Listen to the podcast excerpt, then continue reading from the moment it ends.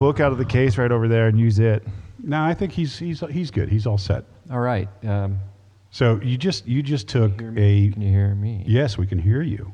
All right. Hi, I'm George Tekmitchov here with Steve the Big cat. Anderson and Clintavius Warnerinsky. That's an introduction, gentlemen. Clint Warner to the, uh, you know, Uninitiated. legal-minded folk. To anybody who's never been to the ATA show, it's Clint Warner here with us today. Clint, tell us what you're uh, what you do at Easton, Okay, George, I'm Director of Product Development for Easton. and as a result, you're in on all the 2021 products. And this is a special podcast to talk about exactly that subject. And in more than 100 podcasts, do you know that we've never done a product-oriented podcast? I do not. I think we've talked about how many times have we talked about products, Steve?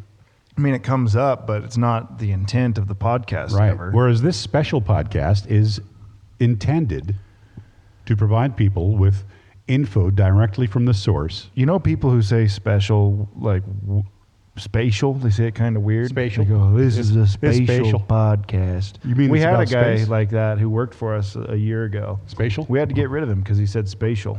Oh yeah. Wow. well, that's not me. It drove me crazy. Yeah, yeah. Now, see, see what I told you about handling noise on the microphone, Clintavious? yeah. there you I- go. You're trying to get see what folks don't see. If only this was a video podcast, people could see the elaborate efforts that Clint is making to create an ad hoc. Mic holder, yeah. Mic made- holder. I just made a new product, gentlemen. I mean, part of the reason Clint is in the position he's in is because he's not ever really satisfied with what someone else has developed. This is true. So he, it's almost a, you know an insult to him to think that we would hold these microphones with our hands when there's thousands of better ways to do it. Well, better is a subject of potential debate, but I'd say he has found a solution that does two things right now. Do you know what they are? No, Besides holding the microphone? I mean, one, it probably gets us some budget to order headsets. Okay. which which technically is his area of, of responsibility, so you can have that conversation with him later. Him or- yeah, him or and I, I don't know if I don't know if our listeners know, but in Steve's uh, paying profession, he's a target product manager for Easton. So a lot of what we're going to talk about today was Steve's brainchild. The paying profession.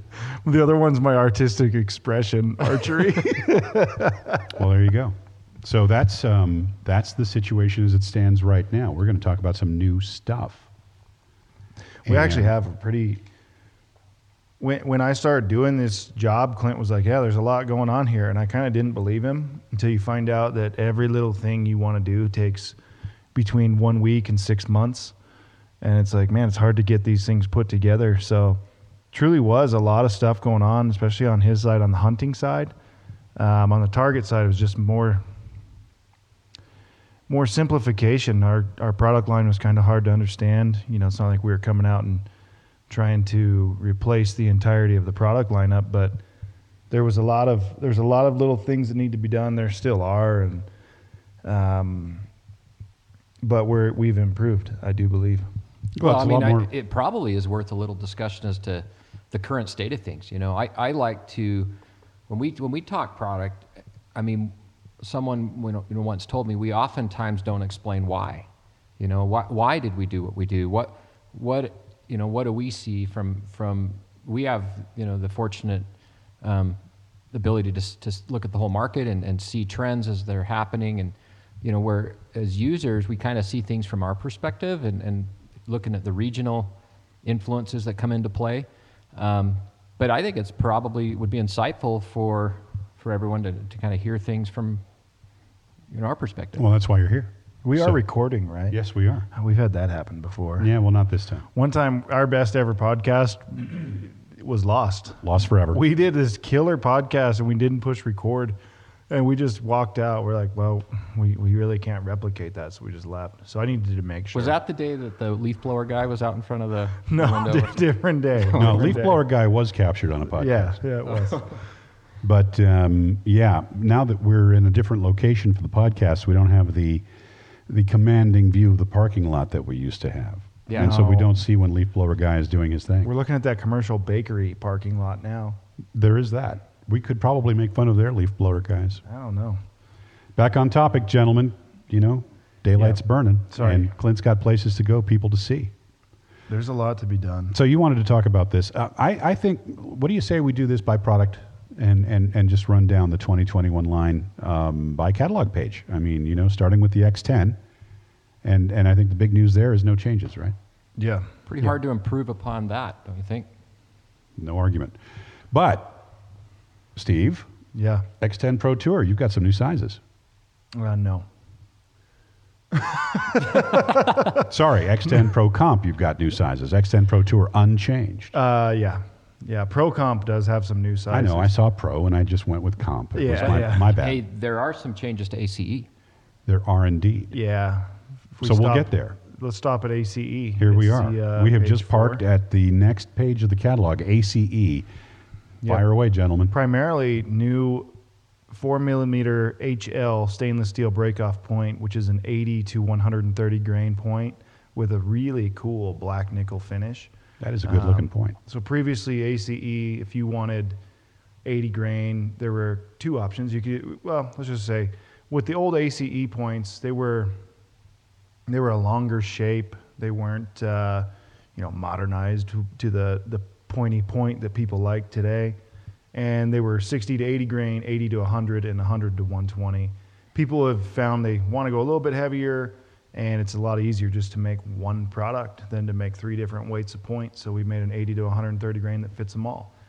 Yeah, and, and as you're going to see in a minute, that 80 to 130 grain point um, is going to have applicability to other products we have. We'll- Right. We'll get into that. But the, uh, what I think that, you know, why did we do this? I mean, we, we used to have three different points to support the ACE line, four if you consider the light, lightweight one. But now we have one. And so, you know, just And it the- covers the full range. it does. Covers, Covers the the full range. range. Uh, one point to fit all sizes in the ACE.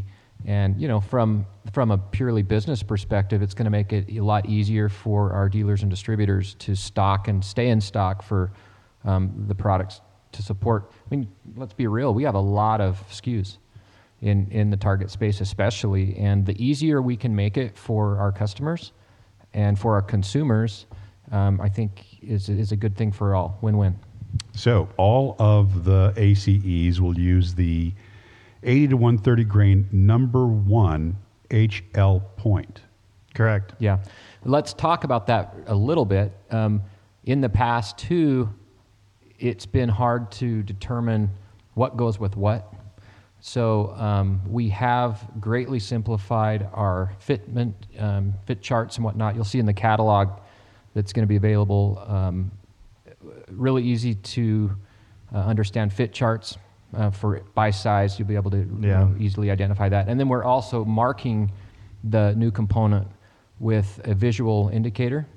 So there will be a ring machined into the point. So number one, number two, number three, number four will have multiple rings according to the, the size of the point. Yep. Yeah, previously we had every point was named after the model that it was created for at the time. So we had ACE, ACG points, you know, carbon one points, and if you got to an arrow like the Pro Comp, which is parallel, different size ODs depending on the spine. Now the Pro Comp's using some of all those, right? Well, I had a guy who said, "Hey, I really want to use the Pro Comps, but you guys don't make components for it." I'm like, "Yeah, you're, you're right. We don't make components called Pro Comp components, but really we." So that's why you're seeing this change from you know ACE point to four millimeter point number one. Same with the pin insert. The pin inserts all used to be model specific, and now they're four millimeter pin adapter number one. Well, and it, number it's, two, number three. I number worked for the company, and I had a hard time understanding what fit what. It didn't- I mean, it was didn't just- make It sense. didn't make sense. You You're had the ACG, which had 15 spine sizes, and the ACG point only fit three of those. Yeah, you needed a different point for Right. a multitude of those. And, Yeah. you know, I think that that is a function of having it, you know, sort of evolve over time rather than having it um, be formed from whole cloth at the very beginning. I think Yeah. that's the kind of problem you run into when Right. you have that kind of a. That's it. That's the nature of well, we developed the ACE, which was the first arrow that really took a four millimeter core tube and then other arrows came from it. And you know, what 30 years later, the uh, Pro Comp pops up using the same core tube as the ACE. So yeah, you ha- you just have to clean up the line and eventually just change your nomenclature to to be what it needs to be. Now, So- I, I think the biggest takeaway here on the ACE is that, and, and in general, is we are going to be going away from um, naming things according to their model and more to the diameter of the component that it belongs to. So, for example, the pin. We're, no longer is it going to be an ACE pin, it's a 4 millimeter pin. Um, because that pin's going to fit multiple products, it just makes sense that that's what we do. Yeah, absolutely. And it's actually, you know, and uh, here's the deal. I understand somebody listening to this podcast is going, wow, that sounds really complicated. When you see it on eastonarchery.com or in the catalog, you'll notice it's a lot simpler than in the past. Oh heavens, yes. You know, I mean, you, you look at our new catalog. I could hand it to, you know, people that have very little archery experience, and and the goal, and that's really the goal. What I told Steve when we we kicked off this project, you know, some months ago, is we we wanted to make it to where a lot of our parents supporting our young archers could figure out what their you know what their their kid needed. Without having to pick up the phone and Right. call you or somebody. Abs- yeah, absolutely. So um, that actually gives us a good segue, uh, as well as what Steve just mentioned, to ProComp, which, as Steve mentioned, does use the same core tube but has multiple diameters. Right.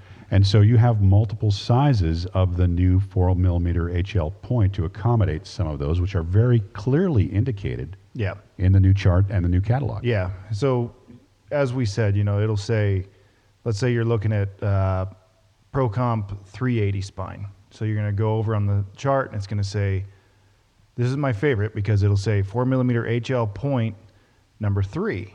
But then you go to the pin and it's number four. And there are going to be instances where that's different. The points and the Sure. pins don't necessarily share the same uh, shoulder coverage. Because it's important say. to note that we haven't changed the pins, The right? pins have not changed. They're No. not new. They're just renamed. So And, and and the again the why to that is you know as a lot of a lot of our listeners already know that the they prefer a pin with a larger shoulder as opposed to a point where you want a flush fit. to protect Yeah, the arrow. The point you want So- it flush. If the pin overhangs a few thousandths, that's ideal. Uh, this is this is the model of simplicity, though, folks. You're going to have to take my word for it until you see this for yourself. For example, the new ProComp 1000. right. Yeah. Let me You go. Let me back up. The Pro Comp used to only be available to 570 spine. Now it's also going to be available from 610 up to 1150 spine. So Yeah, and- seven and- new sizes. Uh, yeah, Yes. seven or and, 11. And or really the something like that. feedback we get Oh, and, then, and also on the stiffer side too. So more than seven. It's uh, Yeah. So we have that Pro Comp is available from now from 250 to 1150 spine. and that's everything in always the between. feedback we get. You know, w- you need a full line. total of 15 sizes of ProComp makes it a pretty full line. Yeah. This thing will work from 250 all the way down to 1150, and it works for compound and it works for recurve. I think that's an important consideration when you're talking about those weaker sizes. They're great for recurve. You know, and it, um, I think again this will parlay into into some topics we'll get into in a little bit. But I think this is the modern day ACC really. Yeah. You, know, you, you think about what is the pro comp. The let's Pro just Comp- dive in. The The, pro comp- ACC is dead. Yeah, we killed it. We killed it. We are sorry. It was a it was a golden calf for a lot of people. Not a lot of people.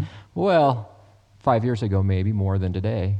But uh, you know what? I, I mean, I'm 42 years old. When I was getting into archery, when I was 14, it was an aspirational arrow for me. I mean, it was when you arrive and you can buy your first set of ACCs. You're there. I mean, I felt really cool to get those. They were small. The, um, they they were fast. I mean, In today's was- world, though, they're not small enough and they're No. not fast enough. and and therein lies the problem, right? In They- yeah. 1991, when I joined Easton Van Nuys in California, uh, one of my first assignments was to do a new carbon fiber source for the ACC because the carbon fiber source that had originally been used for the ACC got uh, shut down. The company BASF basically went out of the carbon fiber business, and I had to find a new supplier, which I did. And um, in fact, it was a made in USA carbon fiber at the time. And um, so ACC goes back to the very beginning of, of my work with Easton back in 1991. In this case, you're talking about a product that a lot of people have loved over the years, both hunters and target shooters. This was not a lightly made decision. This was a very um, practical decision because of two things. You guys came up with something better, and I believe that serves the market better. You Yeah, have, and- and, and, we're going to talk about something Well, else and I- momentarily that, that points to that. Yeah. What I'll say to the ACC, th- this is something probably nobody really realizes, but the infrastructure that it takes to support the ACC Arrow is the same infrastructure that it would take to support. Because I think we had seven core tubes. Seven sizes, seven, core tube core sizes. tube sizes for ACC. Which, for those that don't know what that is, it's the inside aluminum core part of the arrow. When you make an AC arrow, you essentially are making two arrows in one. So you've you know you got the carbon part, you got the aluminum part. But on the case with the ACC, it takes as much infrastructure to support that one model as it would for seven independent arrows. So imagine an X10, an X10 version 2, 3, 4, 5, 6, 7. Imagine seven X10 lines. It's what it takes to support the ACC. and- Another and- way to say it is that ACC by itself was an entire aero company, Yeah, right? absolutely. And, in its heyday, when that was the arrow and we were selling a pile of them, you could justify it. But you know, as it's become supplanted by other models and you know just the advancement of, of archery, it's hard to well, and you can, you know, now. you think about what does the Pro Comp offer. You, you, it's every bit as good of an arrow as the ACC was from a consistency standpoint and a, and a precision actually better. standpoint. But um, you know, it's smaller diameter, it's a thicker wall. You know, so it's it's more durable. It's it's the product that the target archers are going to want. Yeah. Um, you know, and it even has some hunting applicability too. So it really checks all the boxes and then some. And and you know, ACC was a favorite, and it was hard for us all to to make that decision. But i at the end of the day, it's a business decision that made a lot of sense, and it's gonna it's gonna help pave the way for future stuff that we do. Now, with that said, there will probably be availability of the ACC for some time. There's a, a certain amount of product out there already. Yeah, Yeah. the- yeah. You know, our international distribution outlets, um, you know, are, are play a, cl- a critical role in, in the supply chain to the market, and um, you know, I'm, I'm sure there will be some, you know, available for some time. But you know, for sure, we're seeing a situation here where you're getting a better product in the ProComp. And- Absolutely. And, for those who say, well, yes, but the ProComp costs a bit more, Right. we have another alternative, yeah, and that's the next topic. Steve. yeah, our new Avance and Avance Sport. So the Avance is effectively a replacement for Carbon One, but it's it's really not even in the same category. This is a It's whole different ballgame. Right. It's an all carbon product. Um, Four millimeter ID. four millimeter, so it's going to use, you know, a, a pin insert from one of the four millimeter line, and if you want to use direct fit nocks, you can use the four millimeter G Nock or four millimeter microlight nock. Um, Well, and I, I I think with Avance, it's, it's just so that it's clear what the position of this product is. This product can go head to head with any all carbon 4 millimeter arrow from any manufacturer. You know, where, where our AC products really are in a class of their own, this is a premium all carbon target product. And the Avance has um, something like uh, 16 or 17 sizes, and it runs from 340 all the way down to 2,000. So that's an ideal Yeah. solution for those really lightweight recurve shooters looking for, you know, a great beginner arrow that has um, the most advanced specifications at a reasonable price. the the Right. beauty of this one is you have your Avance, which is a 0.0025 inch straightness, and you have your Avance Sport, which is the exact same arrow, but it has a little lower straightness grade at 0.005. Well, and I, I let's talk for a minute about what AccuCarbon's all about. Yes. Um, the va- Back up and explain that because nobody listening to this podcast has heard that term before unless they've taken the time to dive into Easton marketing stuff. So, what is AccuCarbon? Yeah, so Easton and the way we make arrows um, is pretty unique.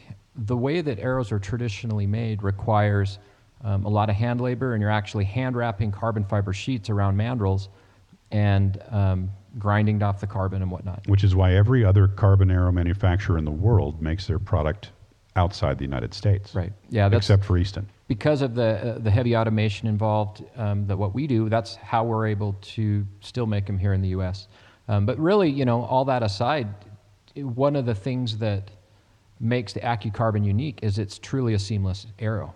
So you think about it, and you look at the competitive landscape. For years, we've we've always graded quality levels based on straightness, and if and we actually started that, you know, back with aluminum product, you know, decades ago, and um, it was the way that we were going to define good, better, best, and and that's great when you have an aluminum product that has perfect spine and perfect weight consistency, which is one of the fortunate benefits of aluminum. But when you get into the world of carbon fiber, you introduce a lot of other characteristics um, that affect the quality of the level of the arrow, such as weight consistency and spine consistency and things of that nature. And what AccuCarbon effectively does is it by making it a seamless arrow, you end up with um, the best spine around the shaft characteristics of any product on the market, any all carbon product on the market, I should say. The you know the Accurate spine, 360 degrees around the arrow, is the most critical aspect of a good quality arrow that flies consistently from shaft to shaft. Yes. No matter how you have that nock oriented. That's the thing that people don't realize is that the Easton products generally never need to be spine indexed, unlike just about everything else. Well, and. I, I would venture to say if other manufacturers could do this, they would charge more for that feature than they're currently charging for like a number one, a 1,000 straight quality sort. I Yeah. mean, it's it's that important to, especially to finger shooters. Finger shoot, finger shooter recurves, um, re- recurves shot by fingers, right? Are very critical to spine. Yeah, Uh, much it- more it- than it- straightness. It's funny because uh, this morning, uh, as we record this, I did a uh, live stream of a WA recurve tuning seminar, and in that seminar, I spend quite a bit of time explaining why accurate spine around the arrow is a very important characteristic for finger shooting, and and show why. So if uh, folks out there have a chance to to watch that, you'll actually see some high speed video that demonstrates very clearly why it's an important thing. Yeah, and, and then the other main benefit of an AccuCarbon made arrow is the weight consistency. So if you could take the walls off of our factory and, and make arrows, uh, the, the machines that these arrows are made on, if, if left to their own devices, would produce an arrow that's on the order of two miles long in one com- continuous length. And what that results All the same, the all the thing. same. So what I what I always tell people, what we try to tell people here is that if you buy an arrow today and you buy an arrow 18 months from now, it's going to have the same spine, it's going to have the same weight characteristics. That's the benefit of AccuCarbon. And so when you're buying that Avance, it truly is superior to any other all carbon arrow in its class for that reason. You're going to have better weight consistency and better spine consistency because of what the AccuCarbon process does. Sure, and and I think that that is a you know quite frankly a thing that Easton Marketing doesn't necessarily tout as much as they could. You know, it's hard because it's not visual technology. And, and that's the thing we've struggled with for a lot of years is getting people to understand that it really is different and it's not just something we say. There's actually something behind it that's real. Um, but, you know, it's something that we continue to do because we feel like it's important that people know this. Now, Steve, the components on the Avance and the Avance Sport are the four millimeter ML stainless steel point, which is a renaming of an existing point, right? Right. That's And it's all part of the simplification system. Yeah, that's the carbon one point lineup, but just again, it's going to be used in multiple lines, so it becomes the four millimeter ML point. Uh, we're going to get asked, so we might as well cover it. People will go, "What's ML and HL stand for?" Mid level, high level. That's Got it. Simple. Okay. Um, but people think it's like some voodoo, right? They even internally, they like people who don't need to know, they want to know. Well, now they know. If they listen to the podcast, they know. That was some inside baseball right there. yeah, Because otherwise, it isn't a very transparent thing. But it is easy to remember the difference. You're not going to confuse the two. right.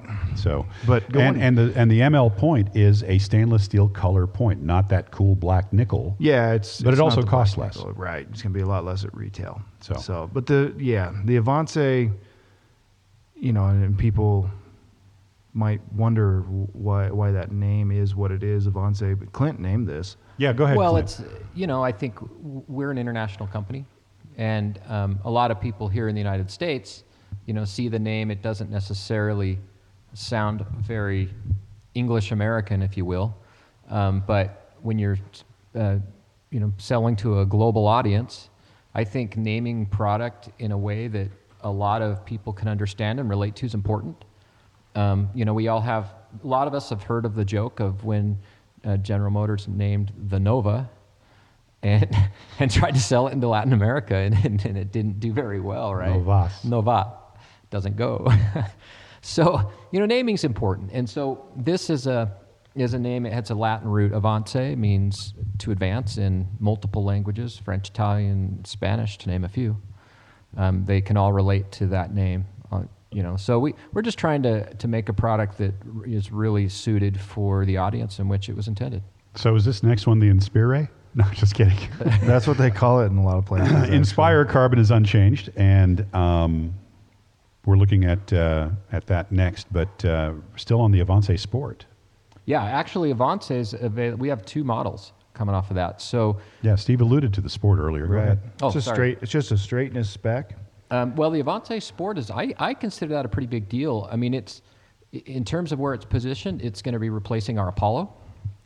Um, but the biggest advantage here is the weight. Yeah, the performance is better than the Apollo. Absolutely. Yeah. I mean, Way lighter got- than the Apollo. You've got con- a comparable straightness spec, but the Avance Sport is significantly lighter than the Apollo. I mean, you think about um, an, a, you know a beginning recurve shooter as they're getting comfortable with their bow, they start um, going out beyond you know 18 meters, you know to 50 and then to 70.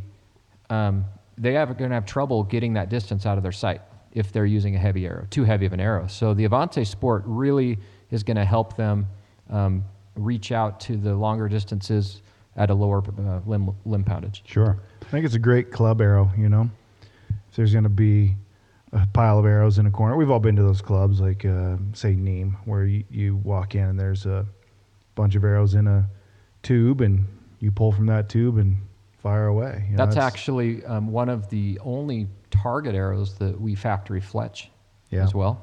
So Avance Sport um, is available that way. Now, for our American audience um, in the United States, I think in the past we've struggled to, I think, to get dealers to place our Apollo product because we didn't offer it in a dozen bare shaft configuration. From Easton, we were requiring our dealers to buy, I think, five dozen minimum in the bare shaft. So we also yeah. are making that easier, more available in more um, configurations to get it, make it easier to buy, Yeah. and encourage more of our dealers to to pick it up. But So you're making it more consumer friendly by keeping the price reasonable, and you're making it more dealer friendly by not making them buy a whole ton of them at a time. yeah, You know, absolutely. if you're if you're like a barebow archer, or it could be a very ideal arrow for you as well. Well, you've got a size for everything, right? With bare bow, you're really limited to making adjustments to either bow weight or pick, picking a spine, Right. and you've got tons of spines for these things. Yeah, I do like on this one you have the two grades. So if you want to have some arrows you want to just huck around for practice, then some Now I don't know arrows if you can do that. I, I forgot if we already covered this, but Avance Sport and Avance have the same technical specifications. we for covered GPI. that. It's Okay. basically, the, as Steve mentioned earlier, it's, It's- basically the same arrow. It's just the difference is how straight. yeah, you it's know, a good, better type Uh-huh, arrangement. Yeah. Sure. And I think that, um, you know, in the real world, Easton's 5,000 spec is comparable to a lot of competitors' two and a half spec. And that's the truth. I mean, that's my personal, that's my personal experience is if Easton calls out 5 thou on something, your competitors have been calling it out for less than that. But the reality is even 5 thou is a pretty shootable arrow. You know, Clint and I did a week long uh, audit of every arrow on the market, basically. Our own, every competitor's, you know, and we found the strengths and weaknesses. And we're, we're taking that as an opportunity for us to have, you know, our, our Kaizen, our continuous improvement. Um, but I know what everyone else is putting out too. They can't hide from me. Can't hide from the big cat. Speaking of big cats, did you see that video? Yeah, that cat wasn't that big. I would have fought it. But still, Personally, that guy, I'd he have sold backed my away. pants. I'll tell you there. He would have fought it. Did you hear that? Oh, I, I, he said he would have fought it. I, well, He backed away. That was like a 70 pound cougar. that little cat would have beat this big cat. I promise No, you there. Well, no. let's I would have just- been tore up, but I would have won the fight. I don't know. I, I believe that I would have gone with the what I call the Mike Pistelli option. The guy didn't have the Mike Pistelli option available. Yeah. Yeah. This is why I, when I am in an area, Do you know what the Mike there's- Pistelli option is, Clint? uh, I, I have a pretty good idea of Uh-huh. the Mike Pistelli. Yeah.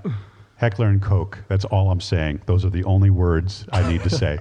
Done. He didn't have his Heckler and Koch on him. No, he didn't. He did not have the attitude to use one either. From what I Boy, could but tell. I'll tell you no, what. he you said this- he said in the video, he's like, "Why don't I have my Heckler and Koch?" yes. Anyway, well, it puts it into perspective. We're talking about this guy who was mock charged by a cougar here in Utah. Well, for followed like him down a trail straight. for Yeah. six minutes. The thing And he- followed him. Here's the thing that gets me on that, and now we've just totally derailed the conversation. This is what we do. This the is part of the podcast. He Welcome to the the club. By state the way, of- you're going to be a regular guest because you're really good at this. He had the state of mind to get on his freaking phone and film it. Who cares had what anybody thought. thinks? I had the same Do you- thought. Save your life for crying out loud. It's like, I- how scared are you? Yeah. You thought to use your phone. I'm going to film this. Maybe social media will care. You know, I had to go through. I was down in Arizona last week, and I'm, I'm at a, a firearms training academy, and I'm going through a shoot house where we have a force on force drill. I don't know what that means. It means that people are shooting at you with 600 foot per second rounds that really leave a mark if they hit you. So you you have a real good incentive not to get hit. Anyway, we're going through this drill, and the exercise starts. And the scenario is you're in your house and you hear people breaking in, and you need to get up and deal with the problem. There's a phone in front of me. Did it occur to me to dial 911? No, I went hunting. I should have dialed 911. no, you should have filmed it for social media. Do it for the gram. Same idea. That's why I brought it up. Anyway, You know what though? But to the guy's credit, he did everything right. You know, you, He didn't get eaten, if that's what well, you mean. no, but I mean, everything they tell you to do if you encounter a mountain lion, he did.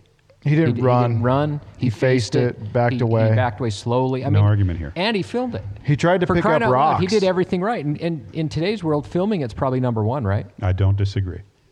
It's interesting As as we we do a podcast we've with come no to. film. But this guy, he said he tried to pick up rocks, and every time he bent down to pick up a rock, the cougar would do that mock charge, right? Oh. But yeah, I don't know how we got here. Uh, well, we were talking about a number of things, and for some reason we we switched off on this. Back to uh, Inspire. Inspire. Back to the Inspire. No major changes here, although previously the Inspire was only available the, the sizes that were four millimeter, which is your 750 and weaker. They all had a 50 grain point. Now that point's 70 grain. So and changed that. and the two biggest sizes of Inspire use five millimeter components. Correct, The yep. two Yeah, stiffest. no, no change Yep. to the product. Um, we, again, just in, in the theme of simplification, all of the components that Steve just alluded to have been renamed. Just to instead of there there being Inspire points or whatever, they they are just four millimeter zinc, five millimeter zinc. Yeah, because again, uh, simplicity, right? It, Yeah. And and the charts are so much clearer this year. Well, and we want you know we want these components to be in the line for multiple years, and if we decide to make changes to arrow models, um, we don't want to, you know, cause complication if we're going to add or add or delete arrows in the future. So Yeah. we want our components to be um, descriptive.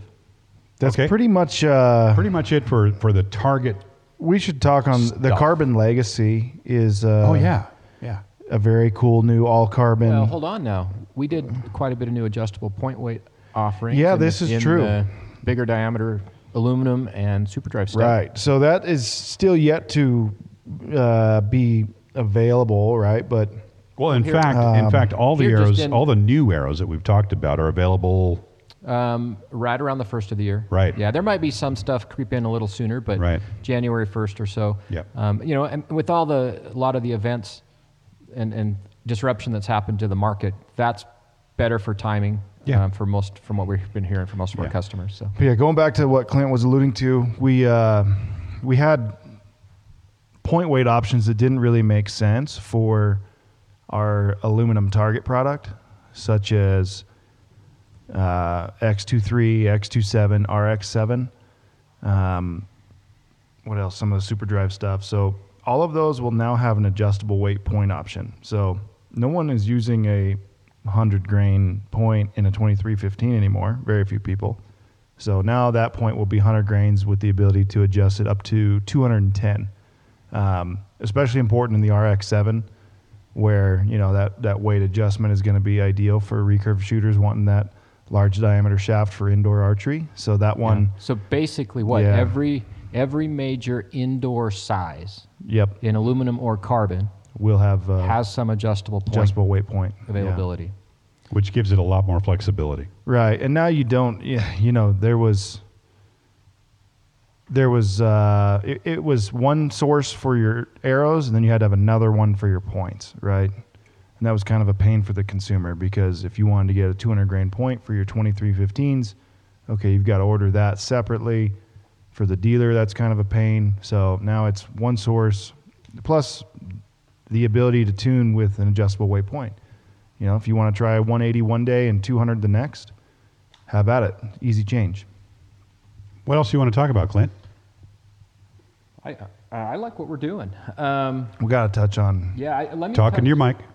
So we got the 6.5 um, branding. I think to our target people, maybe a lot of you aren't aware of what we've done with Easton 6.5, but a couple years ago we we got rid of our Beman brand and um, folded the Beman brand um, into the Easton brand. So we we created a new um, uh, category of arrow called Easton 6.5 um, and and introduced a lot of products into that. One of the products that's applicable from the target standpoint is um, the 6.5 Matrix, which is a replacement to our Easton Hyperspeed and Hyperspeed Pro. So new this year. So some of our compound shooters are certainly going to be interested in this. Yeah, Matrix 6.5 Matrix is the highest performance arrow at a great price. Is is really what that's positioned for. It's a lightweight, standard diameter carbon arrow that's great for 3D and bow hunting. AccuCarbon construction. It is AccuCarbon, and one thing that makes Matrix unique is I, I said earlier that AccuCarbon is hard to understand because it's not visual technology. What we did on Matrix is it is visual. It actually has an outer carbon fiber braid on the OD of the shaft where it's very easy to see that that's uninterrupted all the way around the circumference of the arrow. Sure. One thing that caught my eye is all the new colors of stabilizers you guys are doing this year, Steve. Man, I forgot everything we did. Yeah, I was ready to like call it off.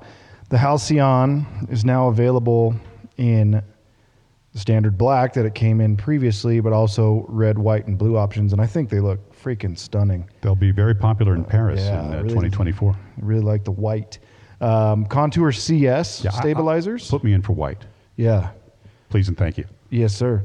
Contour CS stabilizers, right? The the initial version was white, then we added red, blue, and yellow.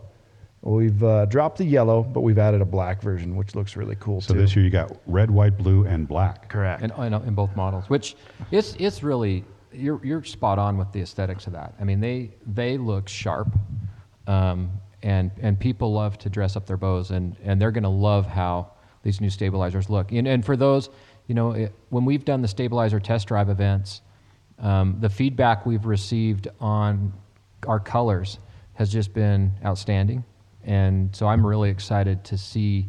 Uh, more colors in our stabilizer line. People like the colors. Um, I had an Olympic archer who tried out the original Contour CS, told me it was the best stabilizer he'd ever tried for a recurve, and asked me if we had it in red. At the time, we did not. So he said, "Oh well, I have to use red stabilizers." So he didn't use it. So obviously, even to an Olympic level archer, aesthetic was more important Hey than man, the performance. game comes into play. It's part of Yeah. it. It's part of the deal. He's got his red theme, I guess. So. Yeah, you won't find me on a blue motorcycle. And adding to that, you know, we have uh, a new stabilizer. This is if you're the type of, let's say you're at a level where maybe you've got some students or you're just getting into the game. Um, the new Z Comp stabilizer. We had the Microflex previously, which was a really, really great performing stabilizer for the price point, but it didn't necessarily have the look that people wanted. It was a little more uh, graphic-y, a little more cartoonish.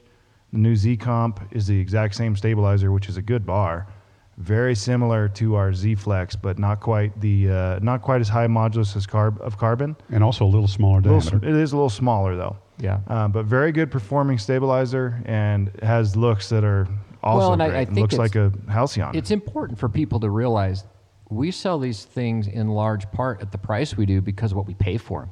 I mean, you, when you you want a stiff stabilizer, um, when you want a stiff stabilizer, you're you're going to pay for it, and and therein lies the price. It- the really stiff stabilizer materials are insanely expensive. Yeah, That's and- the problem. But the, the point I'm trying to make here is is the quality level of our Z comp is is a very high quality, um, even compared to the, the others. And the difference really is it comes down to stiffness. And so if you're a shooter that doesn't need stiffness because you prefer to use less weight, or if you just don't want that much feedback, coming back to you from the bow, um, you know, having a, a less stiff stabilizer can can might be desirable for you. So it's not just I'm a beginning archer. I should buy this stabilizer. I no, mean, you can. You you know very well from running the booth, the Try It booth. People have different perceptions of feel, and some people really appreciate a stabilizer that's got a little bit of feedback to it. And and so I the the reason that we we wanted all of our stabilizers to look the part because they all can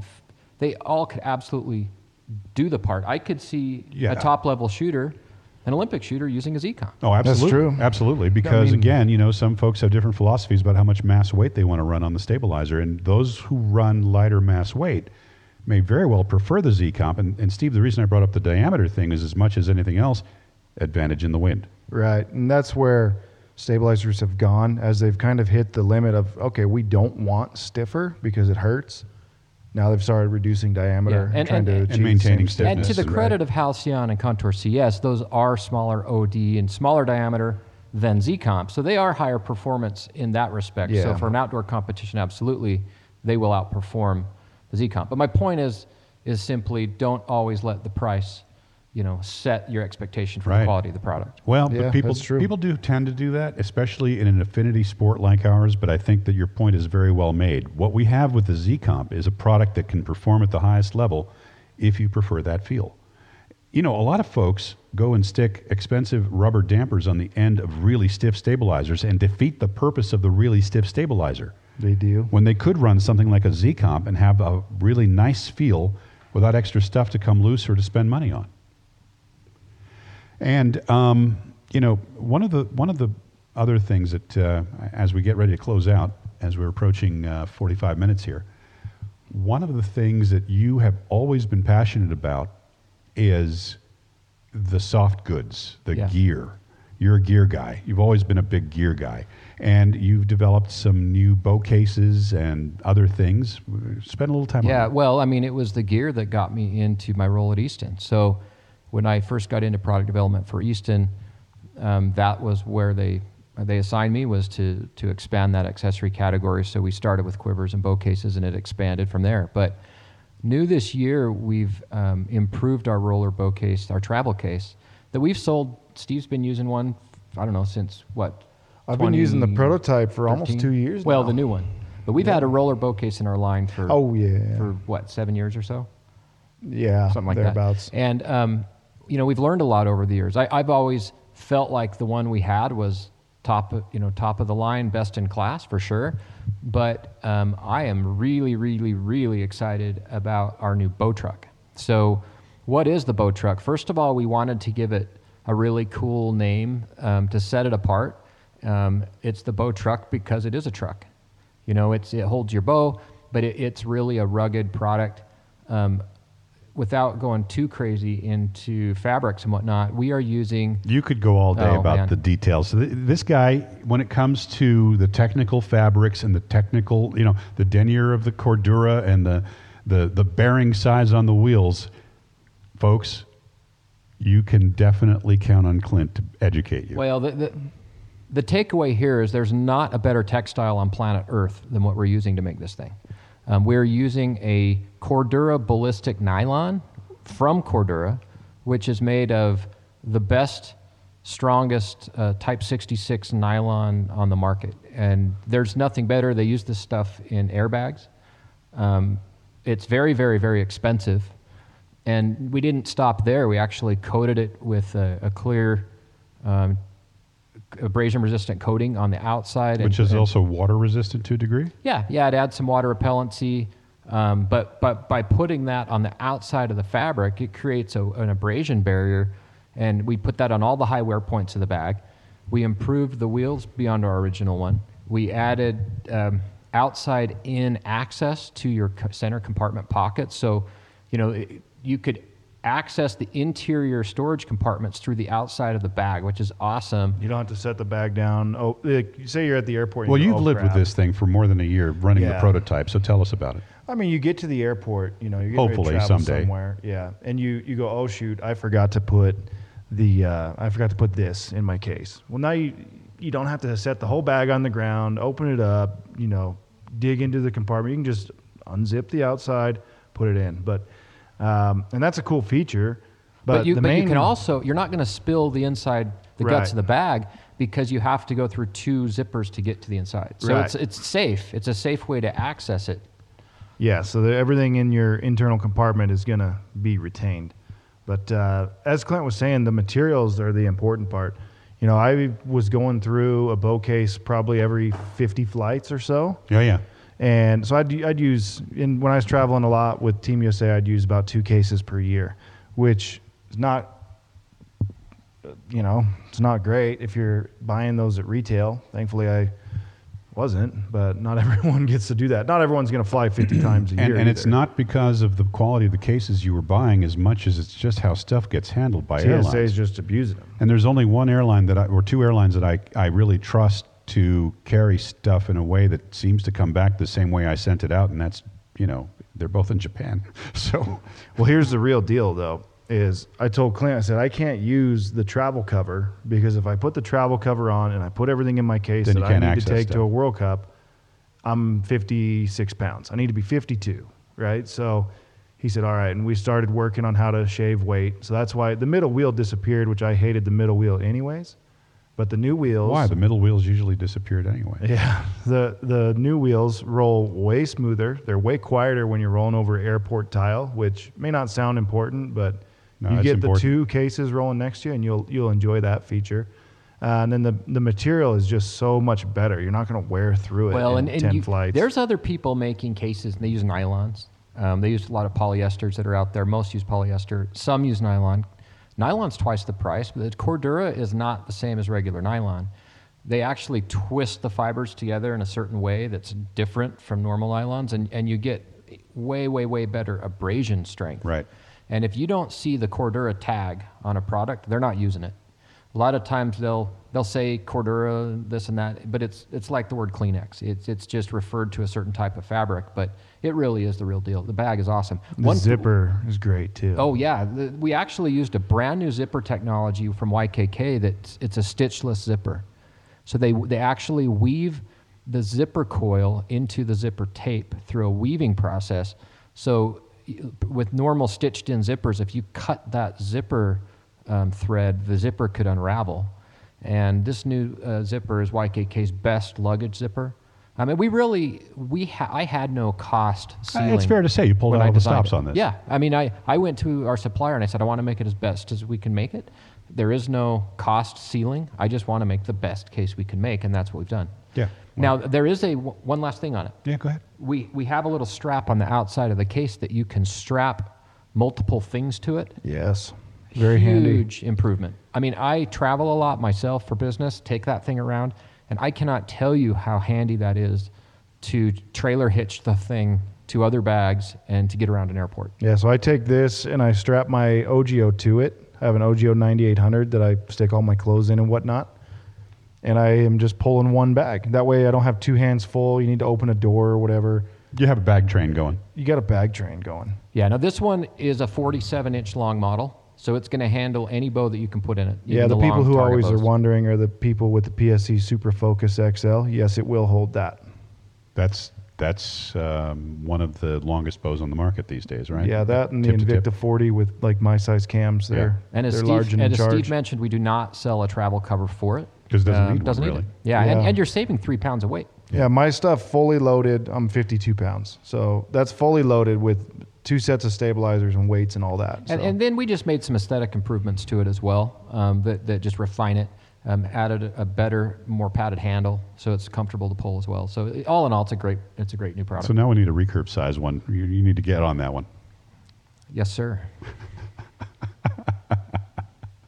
Well, there's a lot of recurve shooters out there that would appreciate the same qualities in a case. So I think it would be a great idea. yeah, Personally. it, it, I mean, I know a lot of people aren't, you know, necessarily needing a case like that, but if you are traveling with your bow, I really prefer the hybrid cases over the hard shell cases because your stuff rides inside way better. and you can add things. You never you never seem to need less space when leaving something, Right. right? But uh, this one will this one will be your if you're flying 100 times a year you might need one every few years but if you're uh, the average archer who's going to maybe a tournament or two per year this is going to be a lifetime case for you and you'll be able to stick other stuff in it too if you have other hobbies that would require use like that. All right.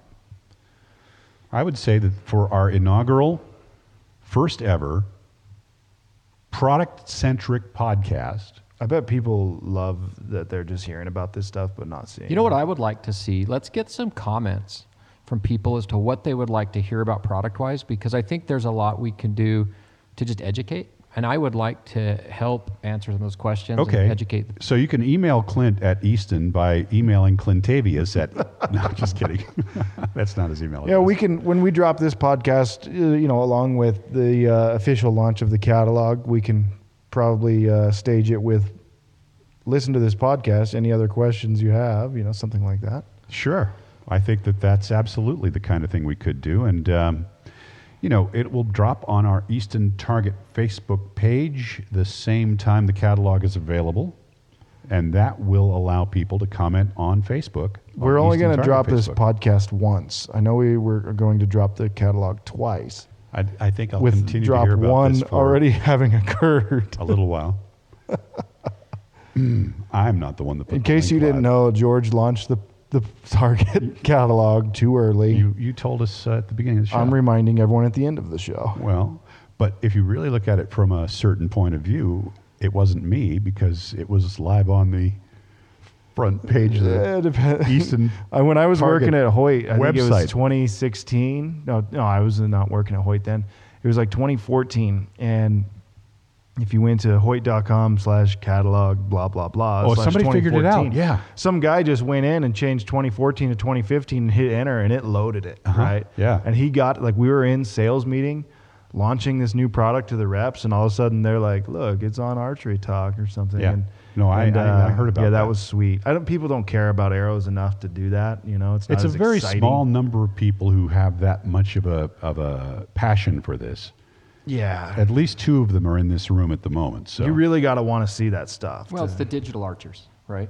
yeah, well the digital archer. We had more than that, lately.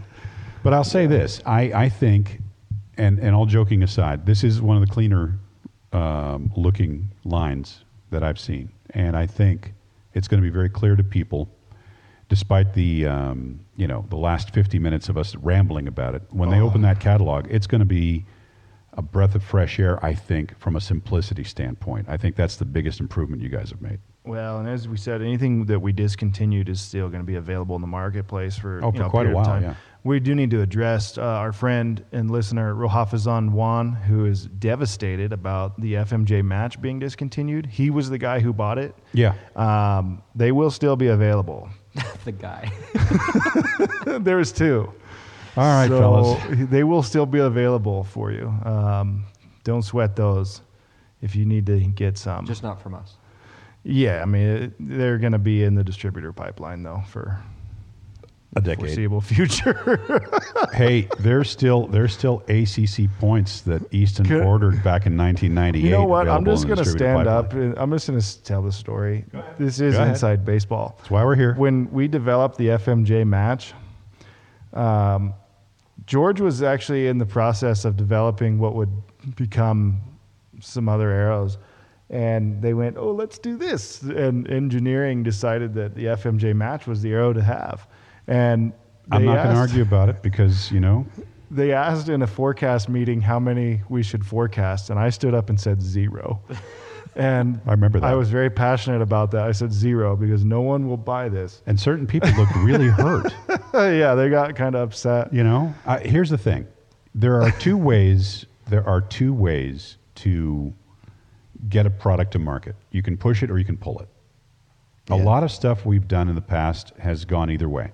Yeah, and you don't always, you, you know, your bets don't always, the Play dice doesn't always land how you yeah. want I mean, it. there's been a number of products like that. I can't blame the guys for giving it a shot because they saw they had a clear vision for what they thought it was. They going believed to in FMJ Yeah. Yeah. because of success well, on the hunting think, side. Yeah, exactly. We, we thought that, you know, FMJ is a really cool thing for Easton. And, and I'll say this: for a very small group of users, Um, Yes. that arrow is a very good solution It to made a a lot of problem sense. Yeah. that you know that that they have, which is they're shooting into target butts made from sheep uh, wool. That's you know, uh, Well, I stuff think- like that. And yeah, but if it, it, th- really it all came down to weight. I mean, if the thing could be lighter weight, we'd probably still have it. But that's what ACCs are all about. So Yeah. that's why Pro Comp is what it is. Yeah. Yeah, it was it was a it was fun.